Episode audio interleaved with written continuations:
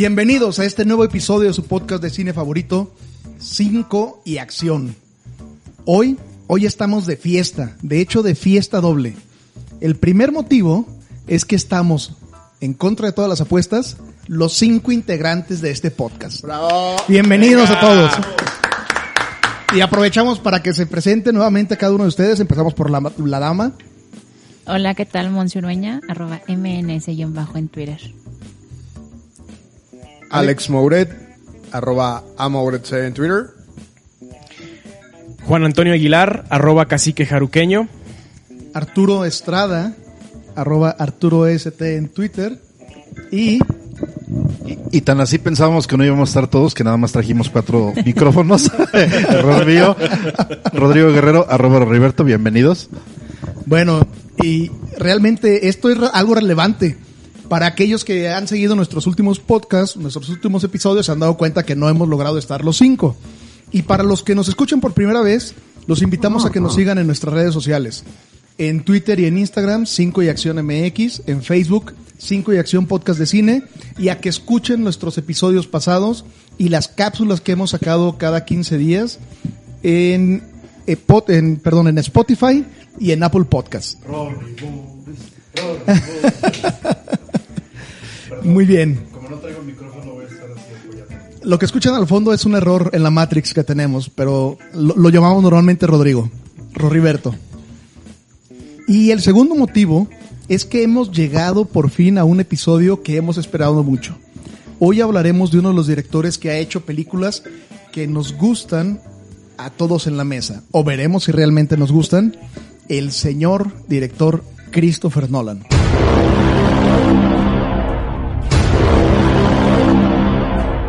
Y es que este director comenzó apenas en 1998 con su primera película, Following, y han pasado, en términos de, cineastas, apenas 22 años entre esta y su última producción, Tenet, que salió el año pasado, en 2020, y su presupuesto para hacer películas y las ganancias de las mismas se han incrementado de una manera increíble. De hecho, Rorris por ahí tiene unos datos al respecto. The Following, No, más bien lo que te quería comentar. Ah. Este, ¿cuántos años dijiste que han pasado? 22, 22. Según Interstellar serían como, ¿qué? Como dos horas, algo así. Depende del planeta en el que estuvieras. Exactamente, ¿no? Entonces, bueno, ya, o el ya nivel de veremos. sueño de Inception. Exactamente, ya, ver- ya veremos más adelante. eh, Que todos entendimos, por supuesto. Que todos entendimos porque Nolan tiene una característica eh, que en su última película yo creo que ha sido el culmen, esta narración no lineal donde juega con el tiempo. Pero tratando de no hacer un episodio tipo Nolan, nosotros sí vamos a respetar y vamos a empezar a hablar de él desde su origen. Si les parece, Desde su origen, desde que lo procrearon. desde su Inception. Ay, no, ese es su, su conception más bien, ¿no? Bueno, si lo tratamos así, Nolan nació en 1970 en Londres. No, no, no voy a hablar de eso. Vamos a hablar desde que se hizo eh, director. En 1998, Nolan hizo, eh, salió su primera producción como director, que además fue productor y escritor también, con la película Following. Una película completamente de cine independiente, dura apenas 70 minutos y tuvo un presupuesto de solamente 6 mil dólares y en la taquilla mundial, digo, mundial por decir en donde se presentó, eh, recaudó 48 mil dólares. En términos de presupuesto es algo bastante, muy, muy, muy modesto, muy independiente, pero las calificaciones de la crítica lo hicieron posicionarse de una manera suficientemente bien que fue uno de los, no, no, no sé si y fue de los primeros que utilizó el esquema crowdfunding, pero esta película fue su presentación para poder conseguir el presupuesto suficiente para hacer su primera película, su segunda película, perdón, pero su primer éxito en taquilla y aclamado de manera grande e incluso nominada para algunos Óscares y Globo de, Globo de Oro, Globos de Oro. Cabe mencionar que la de Following, a pesar de ser una producción tan, tan modesta, este es un dato que le va a gustar a Alejandro, fue admitida en la Criterion Collection en el 2012. En verdad, eso no- ese dato no lo tenía. Ujú. Y aparte, independientemente de lo modesto de la recaudación, si te pones a ver, fueron ocho veces más que la inversión. Sí, claro, o sea, en, en términos de, de negocio, Morraya. Pues sí. Sí, sí, sí, me queda, pero en términos Hollywood es Digo, morraya. es morralla, pero tú en términos contador, Ah, no, sí, claramente. ocho ¿Fue veces. negocio o no fue negocio? Totalmente fue negocio. y aparte Hubo lo un puso, superávit. lo puso en el, en el reflector. Totalmente. ok. Y de esta película del 98 que les digo que es su ópera prima, pasa a una película que creo que nos va a tomar un poco hablar de ella, la película Memento. Una película que salió en el 2000, que salí, que en la cual Christopher Nolan actúa, perdón, no actúa, eh, dirige y escribió el guion, un guion basado en un cuento corto de su hermano ah, Jonathan, Jonathan Nolan. Jonathan Nolan, su hermano mayor, Jonathan Nolan, No, de hecho es menor. menor, Sí. perdón, su hermano menor, que de hecho la historia de- de- del, del guion está interesante porque tomaron, Jonathan estaba tomando una clase de psicología en el que supo de la enfermedad de me- ah, pérdida de memoria a corto plazo. Y realizaron, eh, Jonathan vivía en Chicago y realizaron un viaje, un viaje desde Chicago hasta Los Ángeles y en el camino eh, Jonathan le platica de la enfermedad y de lo interesante que es y empezaron a hablar de la posibilidad de un guion, de, un, de una historia basada en esta enfermedad. Y la plática, digo, durante el viaje eh, duró, eh, fue, fue el tema central. Y llegando a Los Ángeles dijeron, sí, vamos, vamos a hacerla. Jonathan regresó a- a Chicago, empezó a trabajar en el cuento y una vez que tuvo parte de la historia, Christopher empezó a trabajar en el guion. El cuento corto se llama Memento Mori. Memento Mori. Es latín, es una frase al parecer bastante famosa que significa Recuerda que vas a morir.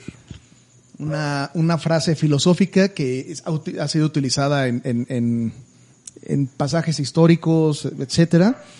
Y esta, este cuento corto, de hecho les recomiendo leerlo, está disponible en la red.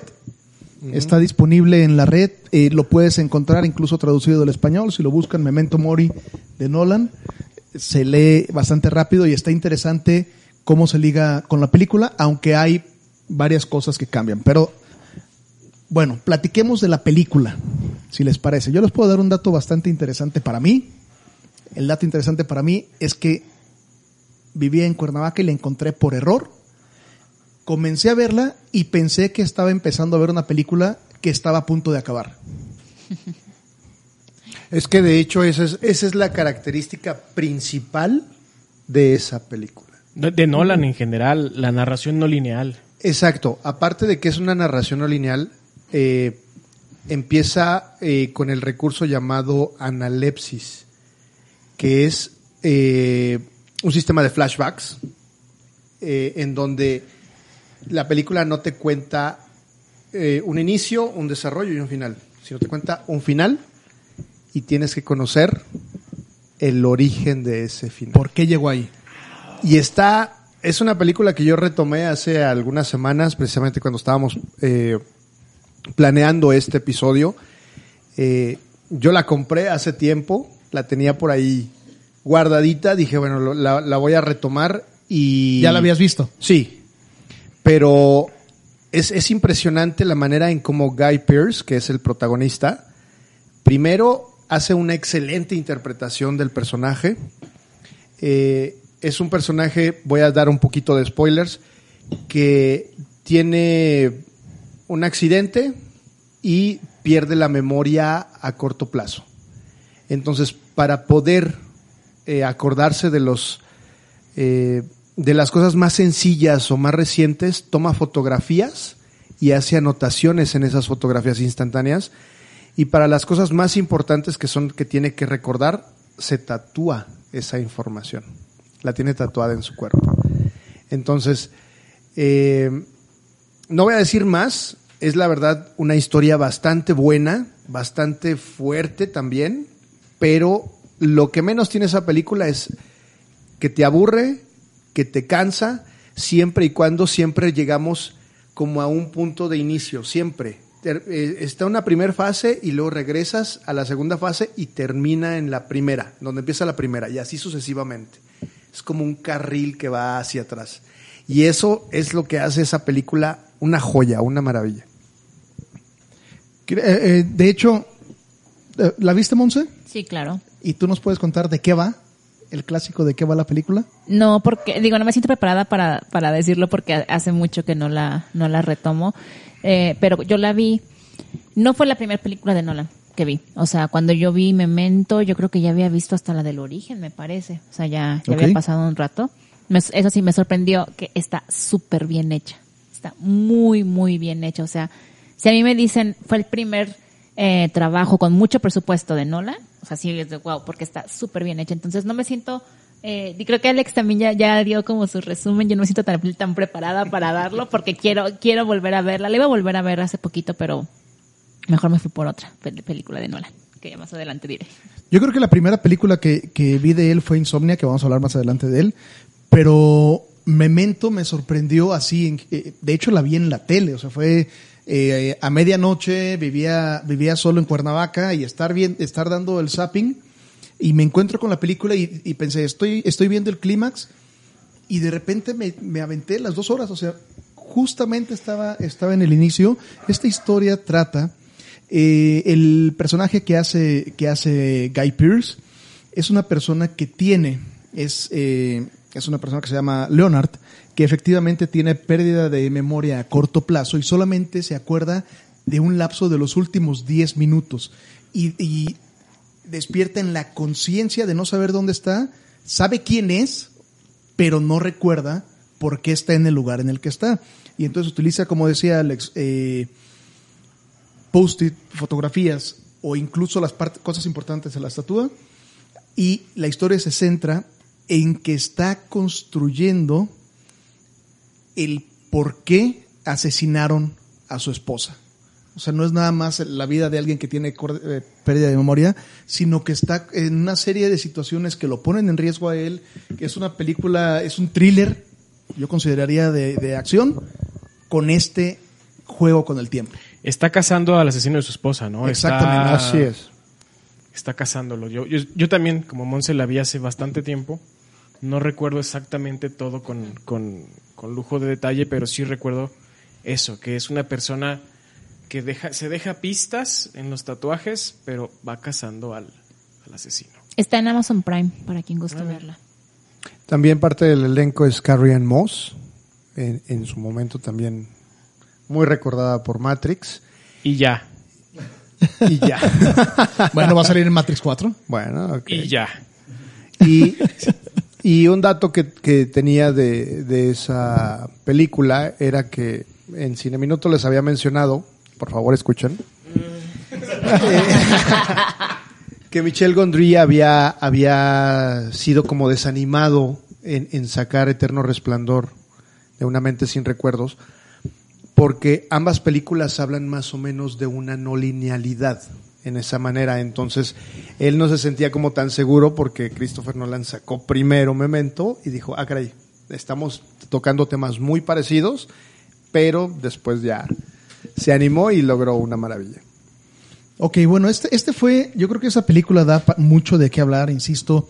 Eh, si no lo han visto, dense la oportunidad de verlo. Tomen en cuenta que es el Christopher Nolan que ha hecho las últimas películas, eh, que siempre, que están consideradas taquilleras, que son blockbusters.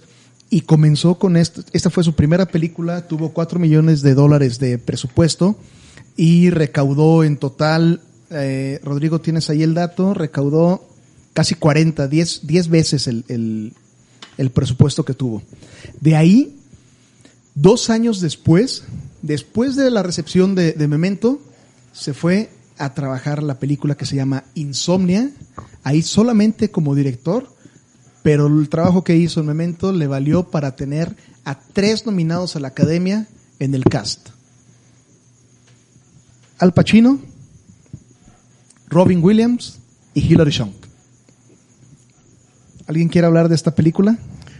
Yo sinceramente no la he visto, pero a raíz de esta investigación ya está En, hasta arriba para estos días verla. en la lista. Eh, la película va de... eh, sucede un asesinato en una pequeña localidad en Alaska durante el periodo donde no se oculta el sol. Y Al Pacino juega, eh, bueno, interpreta el papel de un detective excelente, un- un- el detective que siempre resuelve los misterios. Y Hilary Swank es la policía local que adora a este detective y por eso lo invita.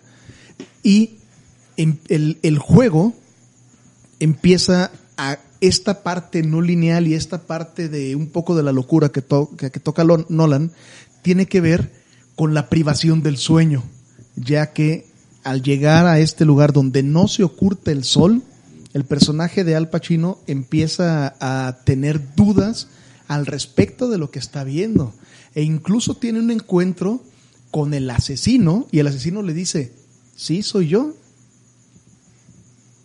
pero nadie te va a creer porque ni siquiera tú crees en lo que estás escuchando. Y de ahí viene el, el trama. Porque incluso por teléfono le describe cómo lo hizo, ¿no? Exacto. O sea, a ese grado. Y yo por lo que alcancé a ver, conviven. Conviven Al Pacino y Robin Williams como tú y yo aquí sentados en Sí, la sí, mesa. sí. o sea, se ponen a platicar y le dice, y nadie te va a creer, ni tú te crees. Tú estás dudando de todo lo que has hecho por cómo estás ahorita. Que de hecho eso es también un tema recurrente en muchas películas de Nolan, el hacerte dudar al, o sea, hace dudar al protagonista, hace dudar al espectador de si está pasando o no está pasando. Lo vemos aquí en esta parte como dices, en Memento hay una, o sea, no sa- como que no sabe si los recuerdos sí son recuerdos reales o son parte de, de la mente del protagonista. En el final de Inception, por ejemplo, que, o sea, hay miles de teorías de qué, de qué nos quiso decir con el final de Inception porque no es muy claro.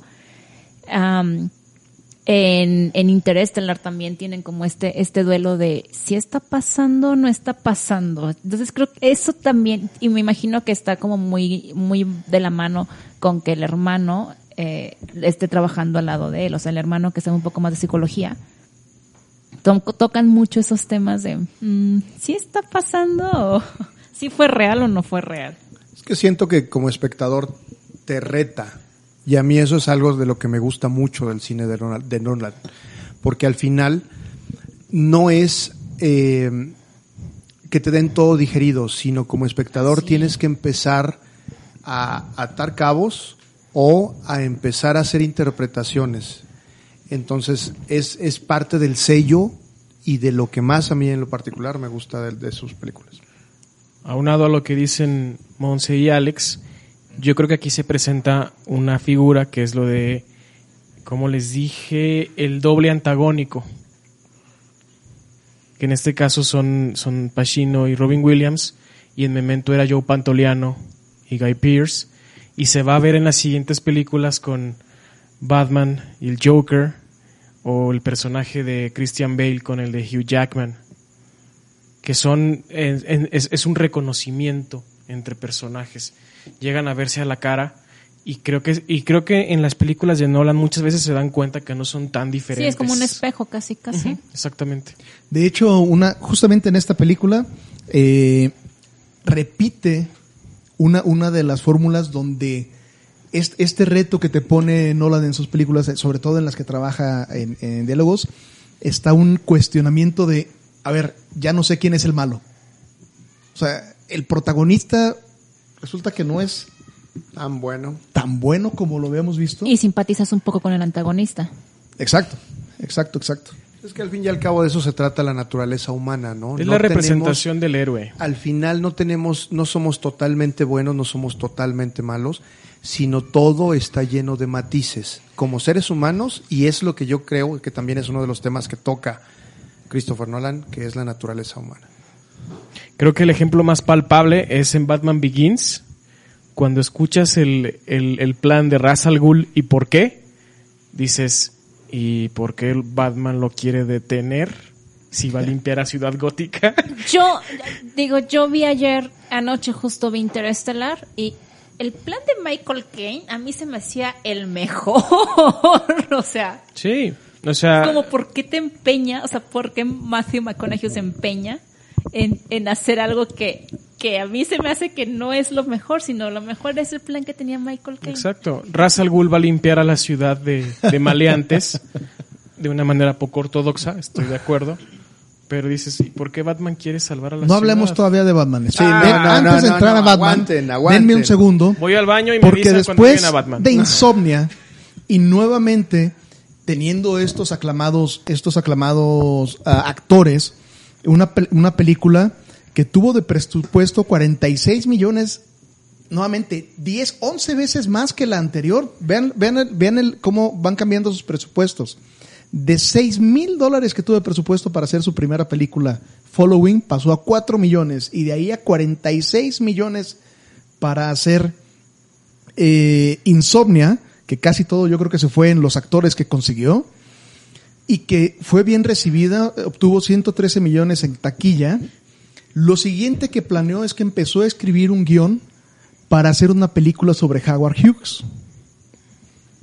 Pero en el momento, y ya lo tenía listo y ya estaba haciendo todo el trabajo de, de preproducción, pero en el momento en el que se enteró que Scorsese estaba haciendo la película con, ah, si es Scorsese, con DiCaprio, El aviador. el aviador, decidió no competir contra eso y aceptó el proyecto de Batman. ¿Sabes cómo se llama eso? Respeto. Prudencia.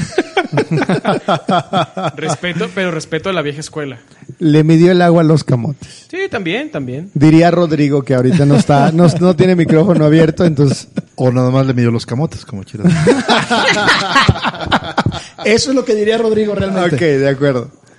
Por eso no tiene micrófono. Bueno, pero saben una cosa, qué bueno que no se fue a eso y siguió y, e hizo Batman. Y resulta que se hizo Batman, insisto, como un proyecto secundario o relativamente secundario a lo que traía pensado y aceptó hacer Batman Begi- Begins, Batman Begins y resulta que fue su catapulta a los blockbusters. Aunque era bien aclamado y empezó a ser reconocido, el toque negro, el toque oscuro que le dio a, que regresó a Batman incluso a una eh, a una característica que se apegaba más, de acuerdo a los, a los, eh, a los que les gustan más esta, esta cuestión de los cómics, más oscura, más apegada a los filmes, lo puso como un director eh, aclamado y que puede hacer películas de muy buenos ingresos. Batman Begins salió en el 2005 y con esta película por fin este también fue nominado, o sea, siendo una película de superhéroes también recibió nominaciones. Alex. Pues es que también, oye, venían de hacer Batman Eternamente y Batman y Robin con Joel Schumacher, en donde dices tú, bueno, ya, ya estaba muy raspada la, la franquicia en los noventas y llega Christopher Nolan. ¿Alguien dijo batipezones? y llega Nolan con el genio que tiene, o sea, la verdad es una genialidad la que él maneja para poder reestructurar desde cero, vamos a llamarlo así, y con un enfoque totalmente diferente, como lo acabas de decir Arturo, mucho más oscuro, mucho más introvertido, yéndose hacia adentro, a la psicología del personaje, porque al fin y al cabo ese es el personaje que hace, a mi punto de vista, el mejor Batman. Este, pues claro que le da esa, esa catapulta y, y- y llega a niveles que, que, que nunca esperamos, ¿no? Aunado a lo que dicen los dos, efec- efectivamente llegan a una franquicia que estaba en declive. Lo único bueno era Michael Keaton. No voy a mencionar a Val Kilmer porque no, para mí no existió. Michael Keaton, Uma Thurman. Así. Eh, Uma Thurman se veía súper sexy Pero- de, pero, por de- ejemplo- ah, de Poison Ivy. George Clooney explotaron la parte del Playboy, Exacto, porque sí. básicamente. Y con Christian Bale creo que explotan todos los matices de Batman. El Playboy, el millonario, el empresario, la persona eh, solitaria, Atormentada. atormentada. Digo, ya tuve, ya tuve esta discusión por Twitter con un isleño, si mal no recordará Roris, Este. Y ya lo platicamos en nuestro primer capítulo también. Me queda claro, no me importa. este, y efectivamente, para mí el mejor Batman por mucho es Christian Bale. Y creo, digo, la verdad, yo siempre lo he- siempre que hablamos de, de superhéroes, Y mucho tuvo que ver la dirección de Nolan. Mucho. siempre que hablamos de superhéroes, hago hincapié en esto. Yo, lo único que sé de superhéroes es lo que veo en el cine. Obviamente no conozco las historias, no conozco los cómics, no nada de eso, pero por, o sea, de como yo lo veo, como espectadora del cine, es que él fue el que le, o sea, el que marcó la pauta de lo que es DC ahorita. DC es mucho más oscuro, más historias mucho más profundas que ya he escuchado, he leído que los que los este, o sea, en los cómics así son, que tienen más historia que los de Marvel. Pero creo que Christopher Nolan marcó la pauta porque sí, ya había películas de Batman antes, pero incluso hasta los los antagonistas eh, Jim Carrey, por ejemplo, o sea, Eran eh, accesorios, eran, eran de... eh, eh, son, eh, son como muy, ah, o sea, hasta la ropa, su ropa es muy brillosa, muy brillante, o sea, ah, los colores, la paleta de colores de las películas de Batman son amigables, es como si fuera un circo. Era más caricaturesco, ¿no? Llega, llega Nolan y adiós a los colores brillantes. Sí, o sea, por ejemplo, vemos al Guasón después de- con morado, pero no es un morado que el que, no es el morado que traía este Jack Nicholson antes, o sea, le cambia mucho ese y siento que es la pauta a lo que es DC ahorita. ¿Por dónde empiezo? ok. Bueno, ahorita. y- Toño, y- Toño. Y luego Toño, sigue y luego sigue errores. Este, de los colores, efectivamente, pero solo fue una película o dos las que fue muy pop. Recuerdo muy bien a Jim Carrey porque saben que Amas a Jim Carrey. amo a Jim Carrey. Y le hizo a Edward Nigma. Pero, por ejemplo, si vemos la paleta de colores con Danny DeVito, sí era un poquito más oscura. Más fría. Más fría. Pero es que era Era Tim Tim Burton. Burton. Exacto, es que ya Pero es otro director. bueno, nos estamos y saliendo son de de las ochentas, ¿no? Sí, nos estamos saliendo un poco... un poco de tema. Y aunado a lo que dice Monse, ya no voy a decir aunado porque lo dije tres veces. Ya. Ya. Hasta aquí. este. A una otra palabra. aunado a otra palabra. Ahorita busco algo más. Este. No, otra cosa. Mucha. Bueno, los fans pedimos muchas locuras de repente. Y algo que se pidió mucho fue que Nolan dirigiera o coordinara todo el universo cinematográfico de DC.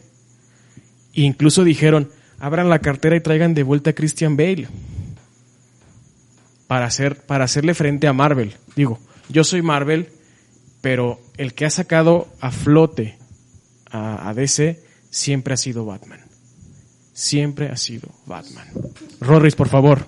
Es el de los billetes y ya que tocamos el tema, es, es muy complicado decir cuál es el mejor Batman. Siempre, siempre va a ser muy complicado. Independiente, sí, no lo niego, Christian Bale lo hizo bien, es un muy buen actor, pero va a ser muy complicado.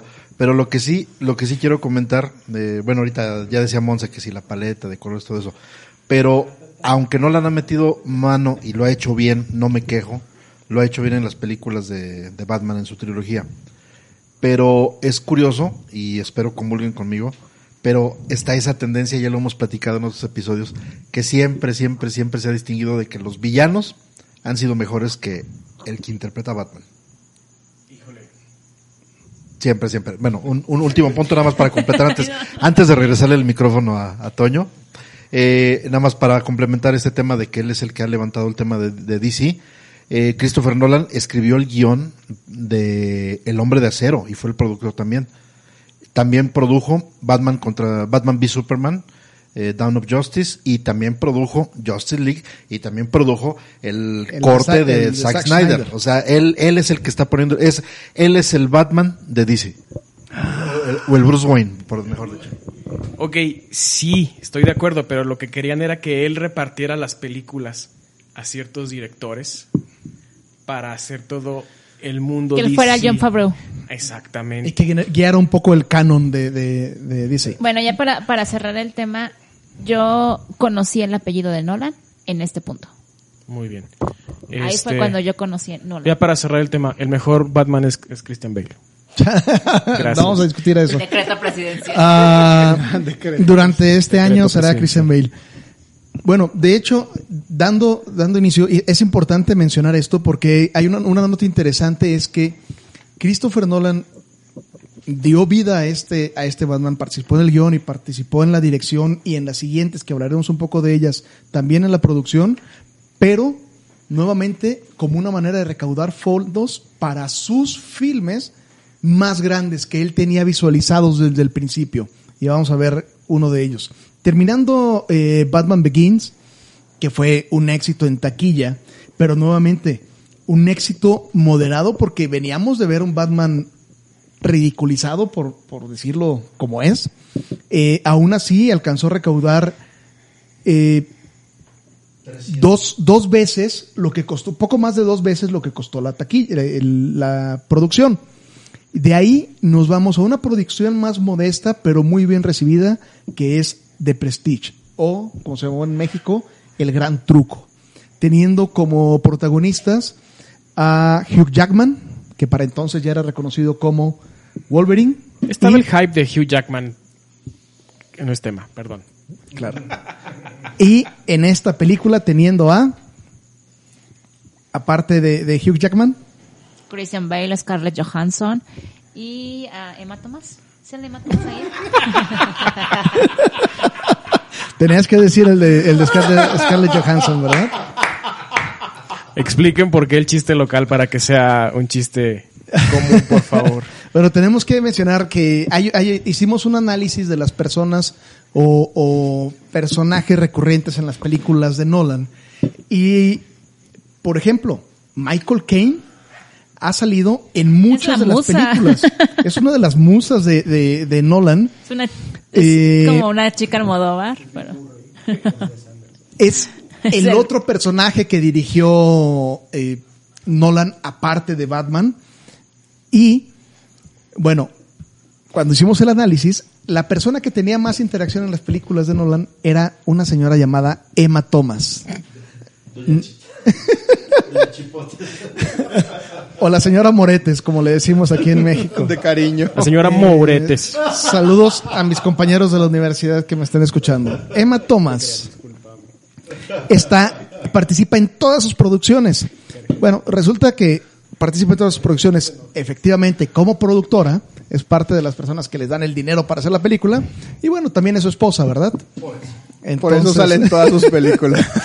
Tiene, tiene que salir, por eso Emma Thomas. Pero bueno, esta es una película donde tiene este, este dúo, nuevamente un dúo, una dicotomía de, de valores que no sabes realmente. Los dos justifican lo que están haciendo y, a los, y pudieras generar ah, empatía con ambas, ambos protagonistas. Te faltó mencionar a David Bowie como Nikola Tesla. David Bowie. sí es cierto. Perdón, pero Creo que fue, fue la primera vez que vi en cine a Nikola Tesla. O a Bowie. ya, ya sé que no.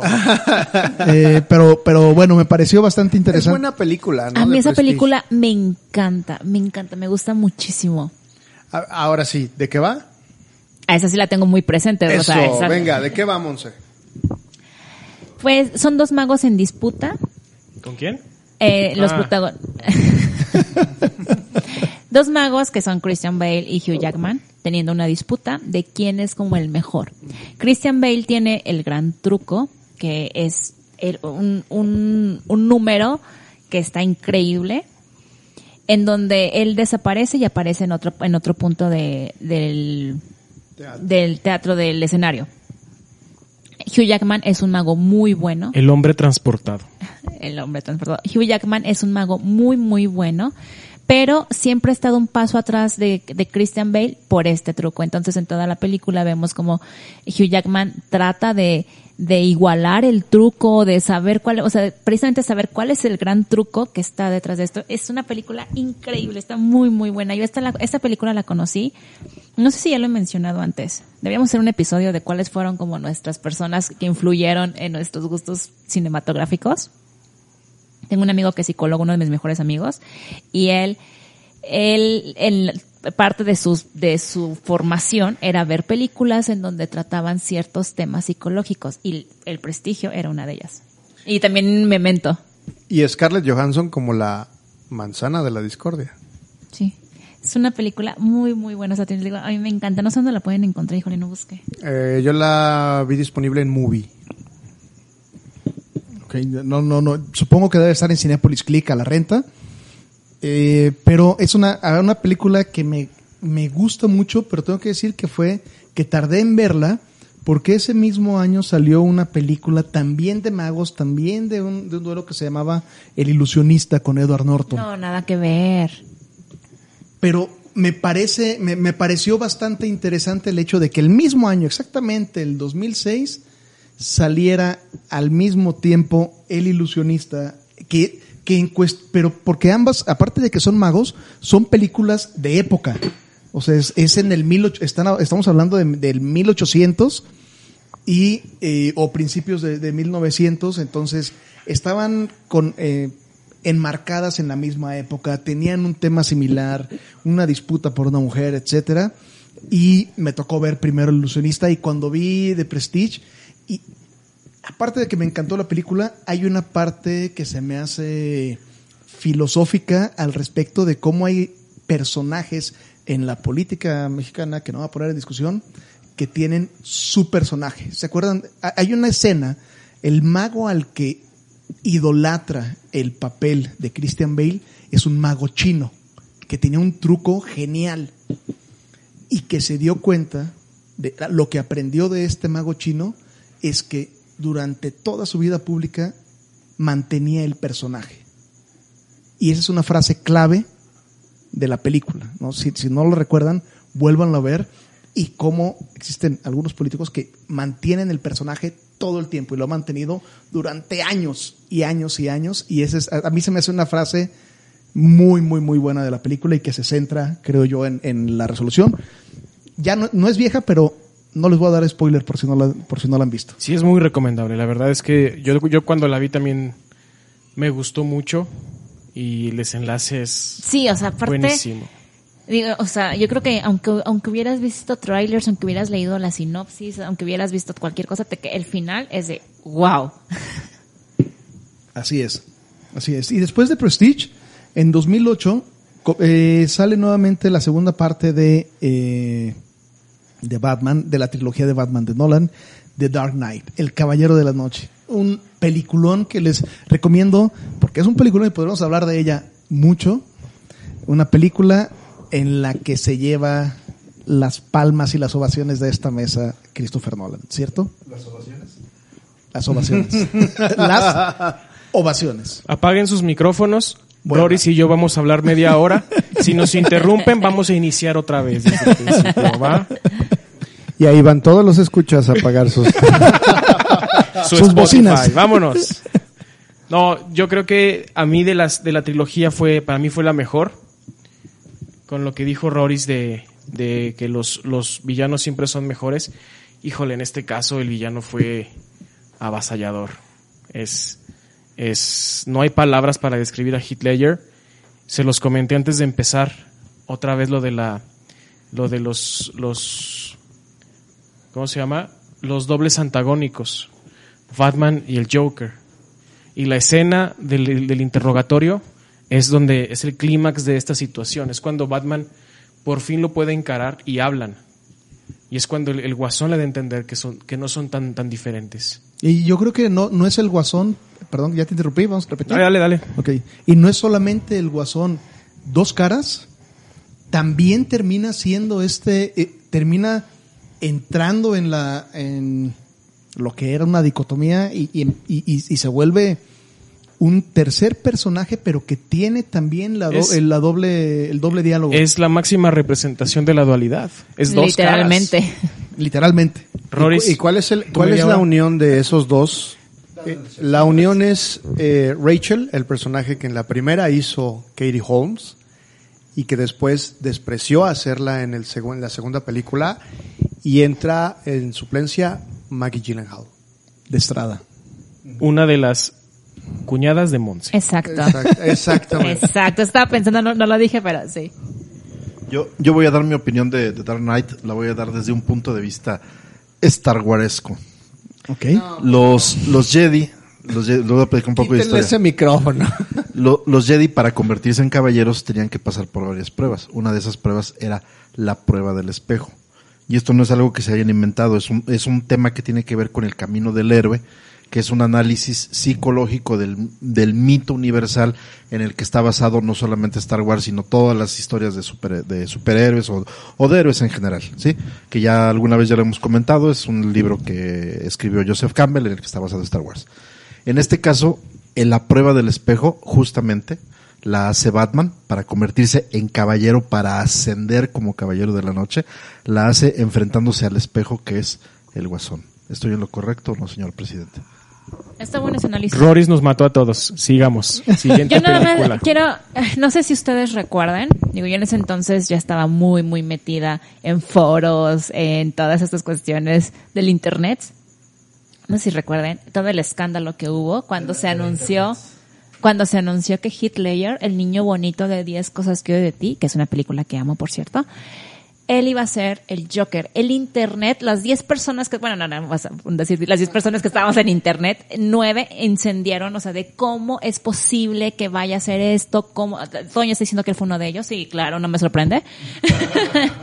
o sea, hubo un escándalo que no, es que él no, va, no va a llenar los zapatos de, de este Jack Nicholson como este chavito bonito, y llega mi, yo siempre tuve fe, siempre, en verdad, aparte les- ya les dije a mes 10 cosas que de ti siempre le tuve fe a Heath Ledger y llegó y cachetadón con guate blanco Yo creo que retrató realmente cómo, es, cómo debe ser el Joker. Lo si- retrató como tal. Y, dato curioso, la última escena del Joker donde está colgado de cabeza, esa escena no la alcanzó a grabar Heath Ledger. ¿Sí saben quién es el que está colgado? ¿No? no Johnny Depp. No. Aplicaron la de El imaginario del doctor Parnaso. Ándale, Pues, exactamente. Ta- ta- esa, esa tuvieron que cambiar el, el, el guion para poder para que- grabar. para para que poder coincidieran. acabar de grabarla. Pero sí es, yo sí, Monse, yo, yo fui de los que dije. Claro, no me que sorprende, no me Heath Ledger, sorprende. el vaquero de Brokeback Mountain va a ser al, al Joker. Y sí, lo dejó la vara muy arriba, Altísima. Pero llegó pero Joaquin eh, Phoenix. pero sí. a ver yo aquí yo me yo pienso que sin el Heath Ledger que, perdón sin el Joker de Heath Ledger no hubiéramos tenido el Joker de de este Totalmente. Phoenix Creo, creo y hasta hubo guiños hubo guiños de en este Joker al, al Joker pasado Mira, probable- probablemente me voy a ver un poquito mamón, perdón por la expresión, ya, sea, ya saben que yo casi no soy grosero, pero el Joker como que fue una cuestión un poquito más eh, de, de gente de gente que, que tal vez tal vez eh, pretende ver películas más de arte, ¿no? Y yo creo que la importancia del Joker de Heath Ledger es justamente de que fue un personaje muy popular. Y no me dejarán mentir que han no me dejarán mentir cuando han visto miles de frases motivacionales donde está el, el Joker de Heath Ledger. ¿no? O sea, se convirtió en todo un hito de la cultura popular. El Joker, estoy de acuerdo con el señor presidente, el, el de Joaquin Phoenix es infinitamente mejor en nivel actoral, pero a nivel de impacto en, en el, en el pueblo, en el, la Vox Populi, el de Ledger dejó una marca que es imposible de Yo hace, romper. po- hace poco acabo de ver en un coche un, un vinil, vinil nuevo, no sabía que era un vinil viejo, con la sonrisa y los ojos del, del Joker de Ledger. O sea, todavía sigue viviendo entre nosotros. Ahora, creo que sería una buena pregunta, y tal vez a lo mejor no para este momento, porque ya estamos muy fuera del tema de Nolan, es, ¿realmente valió la pena tener un Joker de esa magnitud de Heath Ledger y perder un gran actor como él? Porque al fin y al cabo, el papel lo consumió. Ah, pero la gente se anda quejando ahorita de Simone Biles. Es Ah, una ah, cuestión- ah. Es una cuestión ella realmente eso, importante que pudiéramos debatir a lo mejor en otro programa, en el sentido de que vale la pena realmente meterte tanto en un personaje que te pueda costar la vida. son los métodos de actuación. Y creo Sí. que eso sí, eso sí merece un, un capítulo entero, porque el único que sabía manejar, si mal no recuerdo le dicen el método ruso, era Daniel Day-Lewis. Que él Y- y- decía... Y, dime cuándo sea. No, pero es que él decía que tardaba un año en entrar, grababa y un año en salir. Incluso la esposa decía, sí, fue un deleite desayunar con Abraham Lincoln. pero no saben... Las lo- primeras dos semanas, ¿no? pero, pero no saben el, el problema que era convivir con, con, con Bill the Butcher. O sea, era eso. Y dicen que a Heath Ledger mucha gente le dijo, no hagas ese método, no es para cualquiera, no estás preparado. Y no le importó. Sí, escribió su nombre para siempre en el personaje. Con letras doradas. Pero ¿a qué costo? Exacto. Bueno, fíjense que, que justamente hablando de este cast, eh, uno de las, uno de las ah, sellos, ah, eh, hablábamos de que eh, Nolan ha creado una serie de sellos alrededor de su nombre, alrededor de sus películas, y uno de los sellos es justamente que tiende a contratar actores eh, en contra de lo esperado Exacto. eh, controversiales. Porque de hecho, incluso Christian Bale también fue cuestionado, así como lo cuestionamos al nuevo Batman. Después de esta Batman de, eh, de Dark Knight, viene una siguiente producción que de hecho Nolan ha declarado, Nolan ha declarado que para esto hizo las películas de Batman, para hacer la, una de las películas que más preparó en temas de guion, que consiguió presupuesto, que estuvo buscando hacer, una de sus películas culmen, creo yo, Inception. Inception, en el 2010, Nolan participó como director, productor y escritor, y es una película que fue eh, en la que tuvo como actores principales a uno de los que más nos gustan a Monse y a mí, a Joseph Gordon-Levitt, a Leonardo DiCaprio, bebé. a Elliot, Ahora, Elliot. Elliot, se me fue el apellido, Elliot Page. Elliot Page, Ant- antes conocido como Ellen Page, así el es. actor antes conocido como Ellen Page, así es, y una película en la cual ganó cuatro Óscares y fue nominada para ocho. Fue un evento esta, esta película en el, en el 2010. Pero no te me olvides también, estuvo Cillian Murphy, estuvo Tom Hardy, que es un recurrente de él. Estuvo la, la francesa hermosa de Marion Cotillard.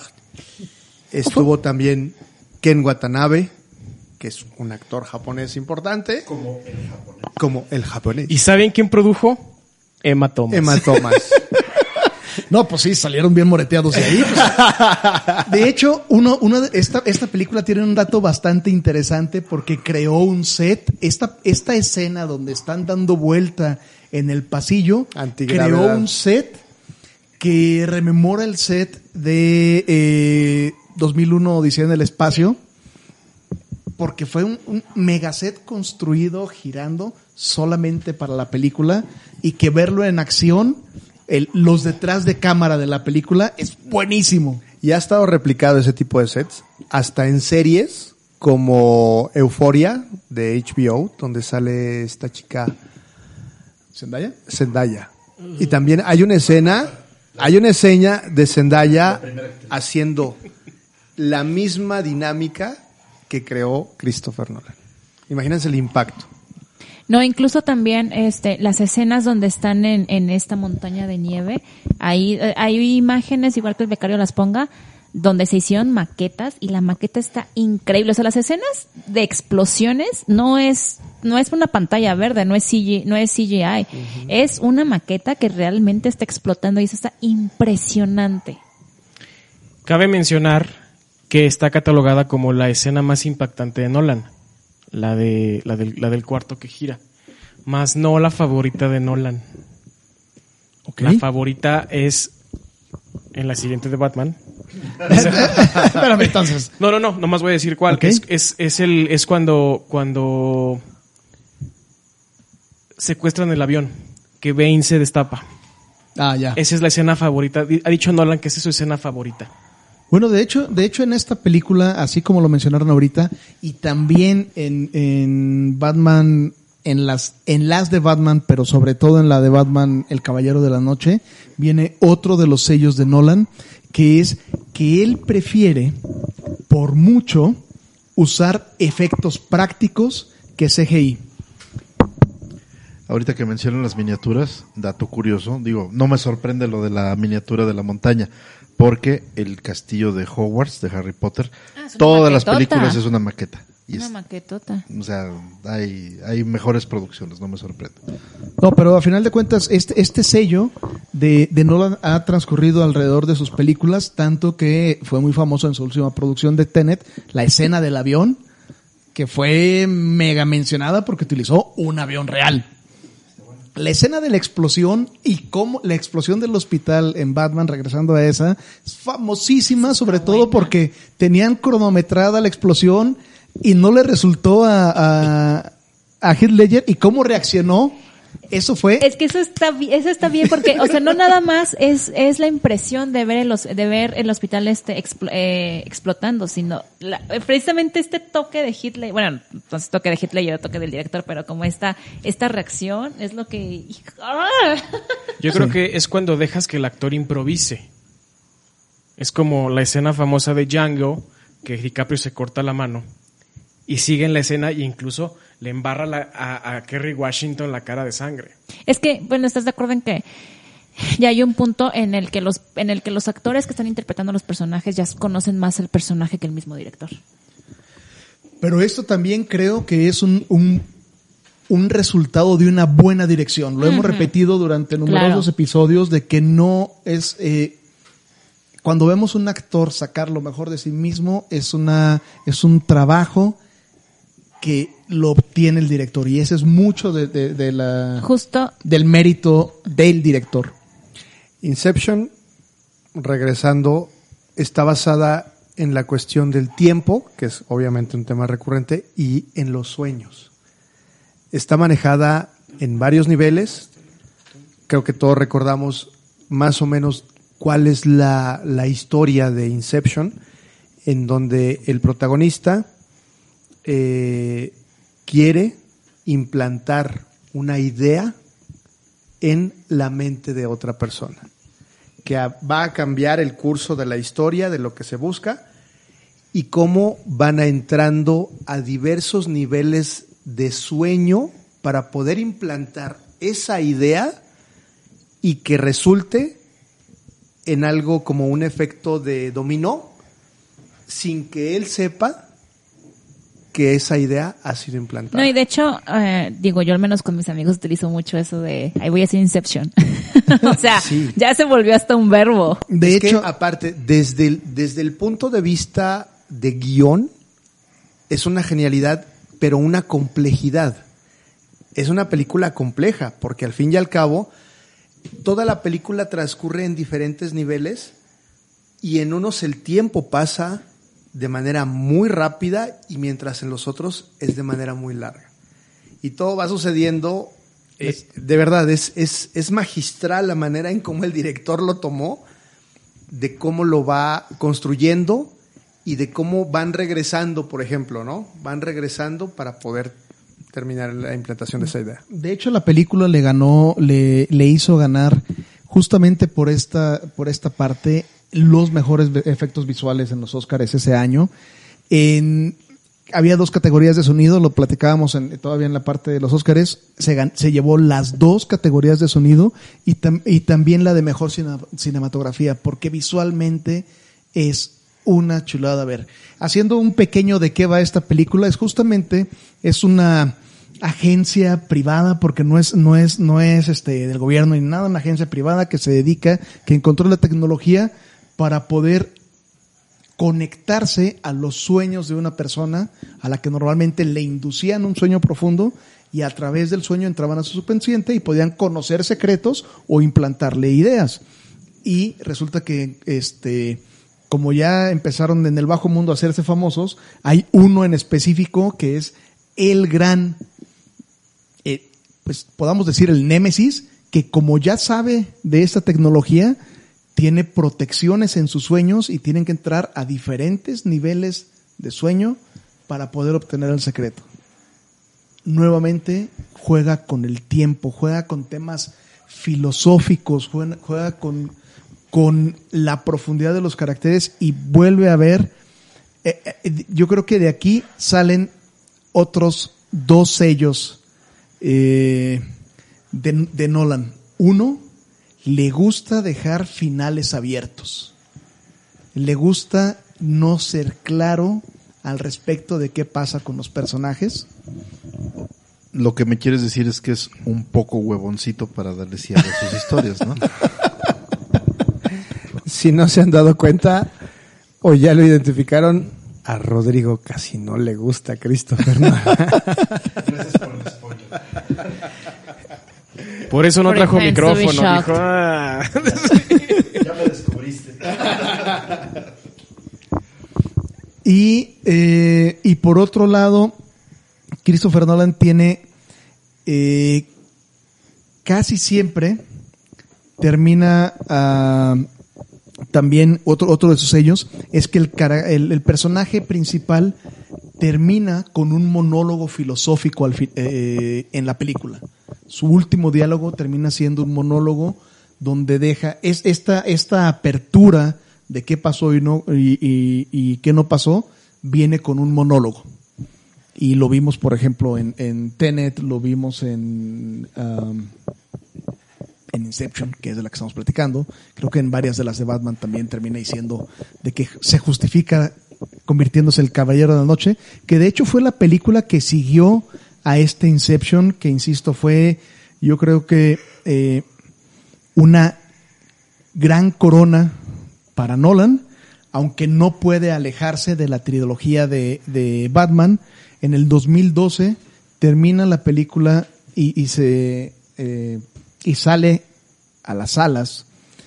El Caballero de la Noche asciende, una también gran película, aventándose 165 minutos, también como director, productor y guion, que aunque no fue nominada, esta fue su, su segunda película igualando a James Cameron en ser un director con dos películas a precios constantes que rebasan los mil millones de dólares en taquilla.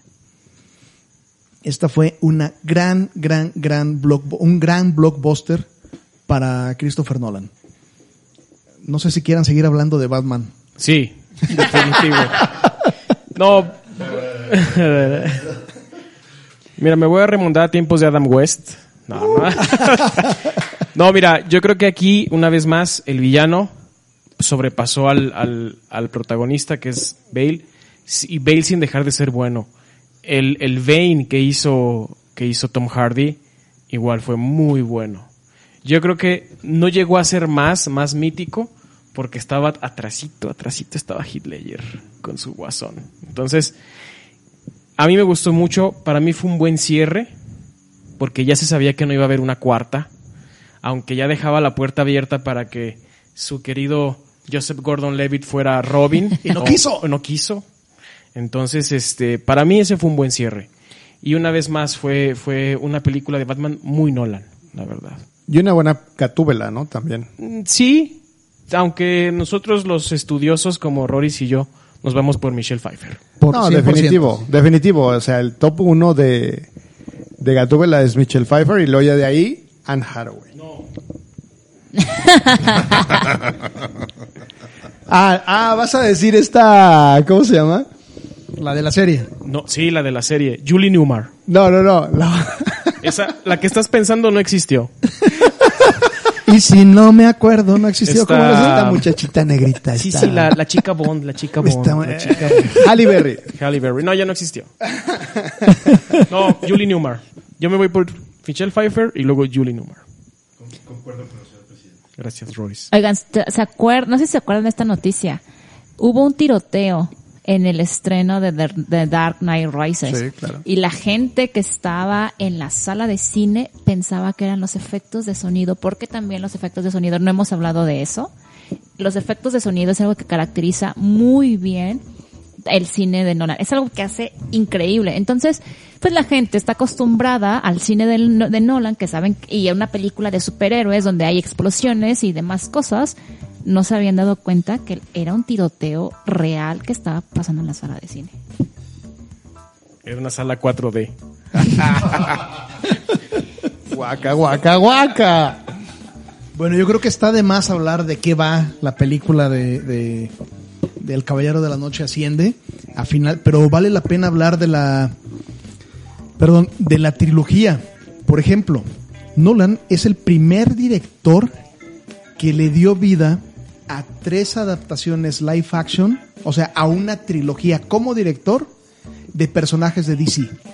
porque no lo logró Tim Burton, no lo lograron los demás. O sea, es el único que es, eh, bueno, el primero que logró dar eh, vida a la trilogía y, perdón, junto con Sam Raimi, que es el que dirigió la primera trilogía del Hombre Araña, las de Tobey Maguire, han, han sido los únicos dos directores de dar, eh, de dirigir trilogías de superhéroes, siendo los, lo- los mismos, eh, el mismo, el mismo director, al mismo personaje. Bueno, con esta última película que platicamos, Nolan podemos decir que cierra una de sus etapas. Cierra con la trilogía que le llevó tal vez al estrellato y que lo puso como uno de los eh, directores que tiene, que podía asegurar ganancias en taquillas. ¿Y qué les parece si hacemos una pequeña pausa? Alcanzamos ya más de 60 minutos hablando de Nolan y nos quedan todavía varias películas que hablar de él y creo que unas películas que nos van a dar mucho de qué hablar. ¿Les parece si hacemos una pausa aquí y nos vamos a un segundo episodio? Sí, claro. Sí, perfecto, todo bien. Muy bien, entonces nos despedimos muy rápidamente, recordándoles eh, los que estamos en la mesa. Empezamos. Monsirueña, arroba MNS-bajo en Twitter. Alex Mouret, arroba Mouret en Twitter. Juan Antonio Aguilar, arroba cacique jaruqueño. Arturo Estrada, arroba Arturo EST en Twitter. Y Rodrigo Guerrero, arroba Roriberto en todas las redes sociales. Y les recuerdo nuevamente, eh, escuchen este y otros episodios en, en Spotify y Apple Podcast. Nos pueden encontrar como 5 y Acción eh, MX. Y en las redes sociales, en Twitter y en Instagram, en como 5 y Acción MX y en Facebook como 5 y Acción Podcast de Cine. Y escúchenos el la próxima semana para la segunda parte de este episodio. Nos vemos. Bye. Bye. Adiós.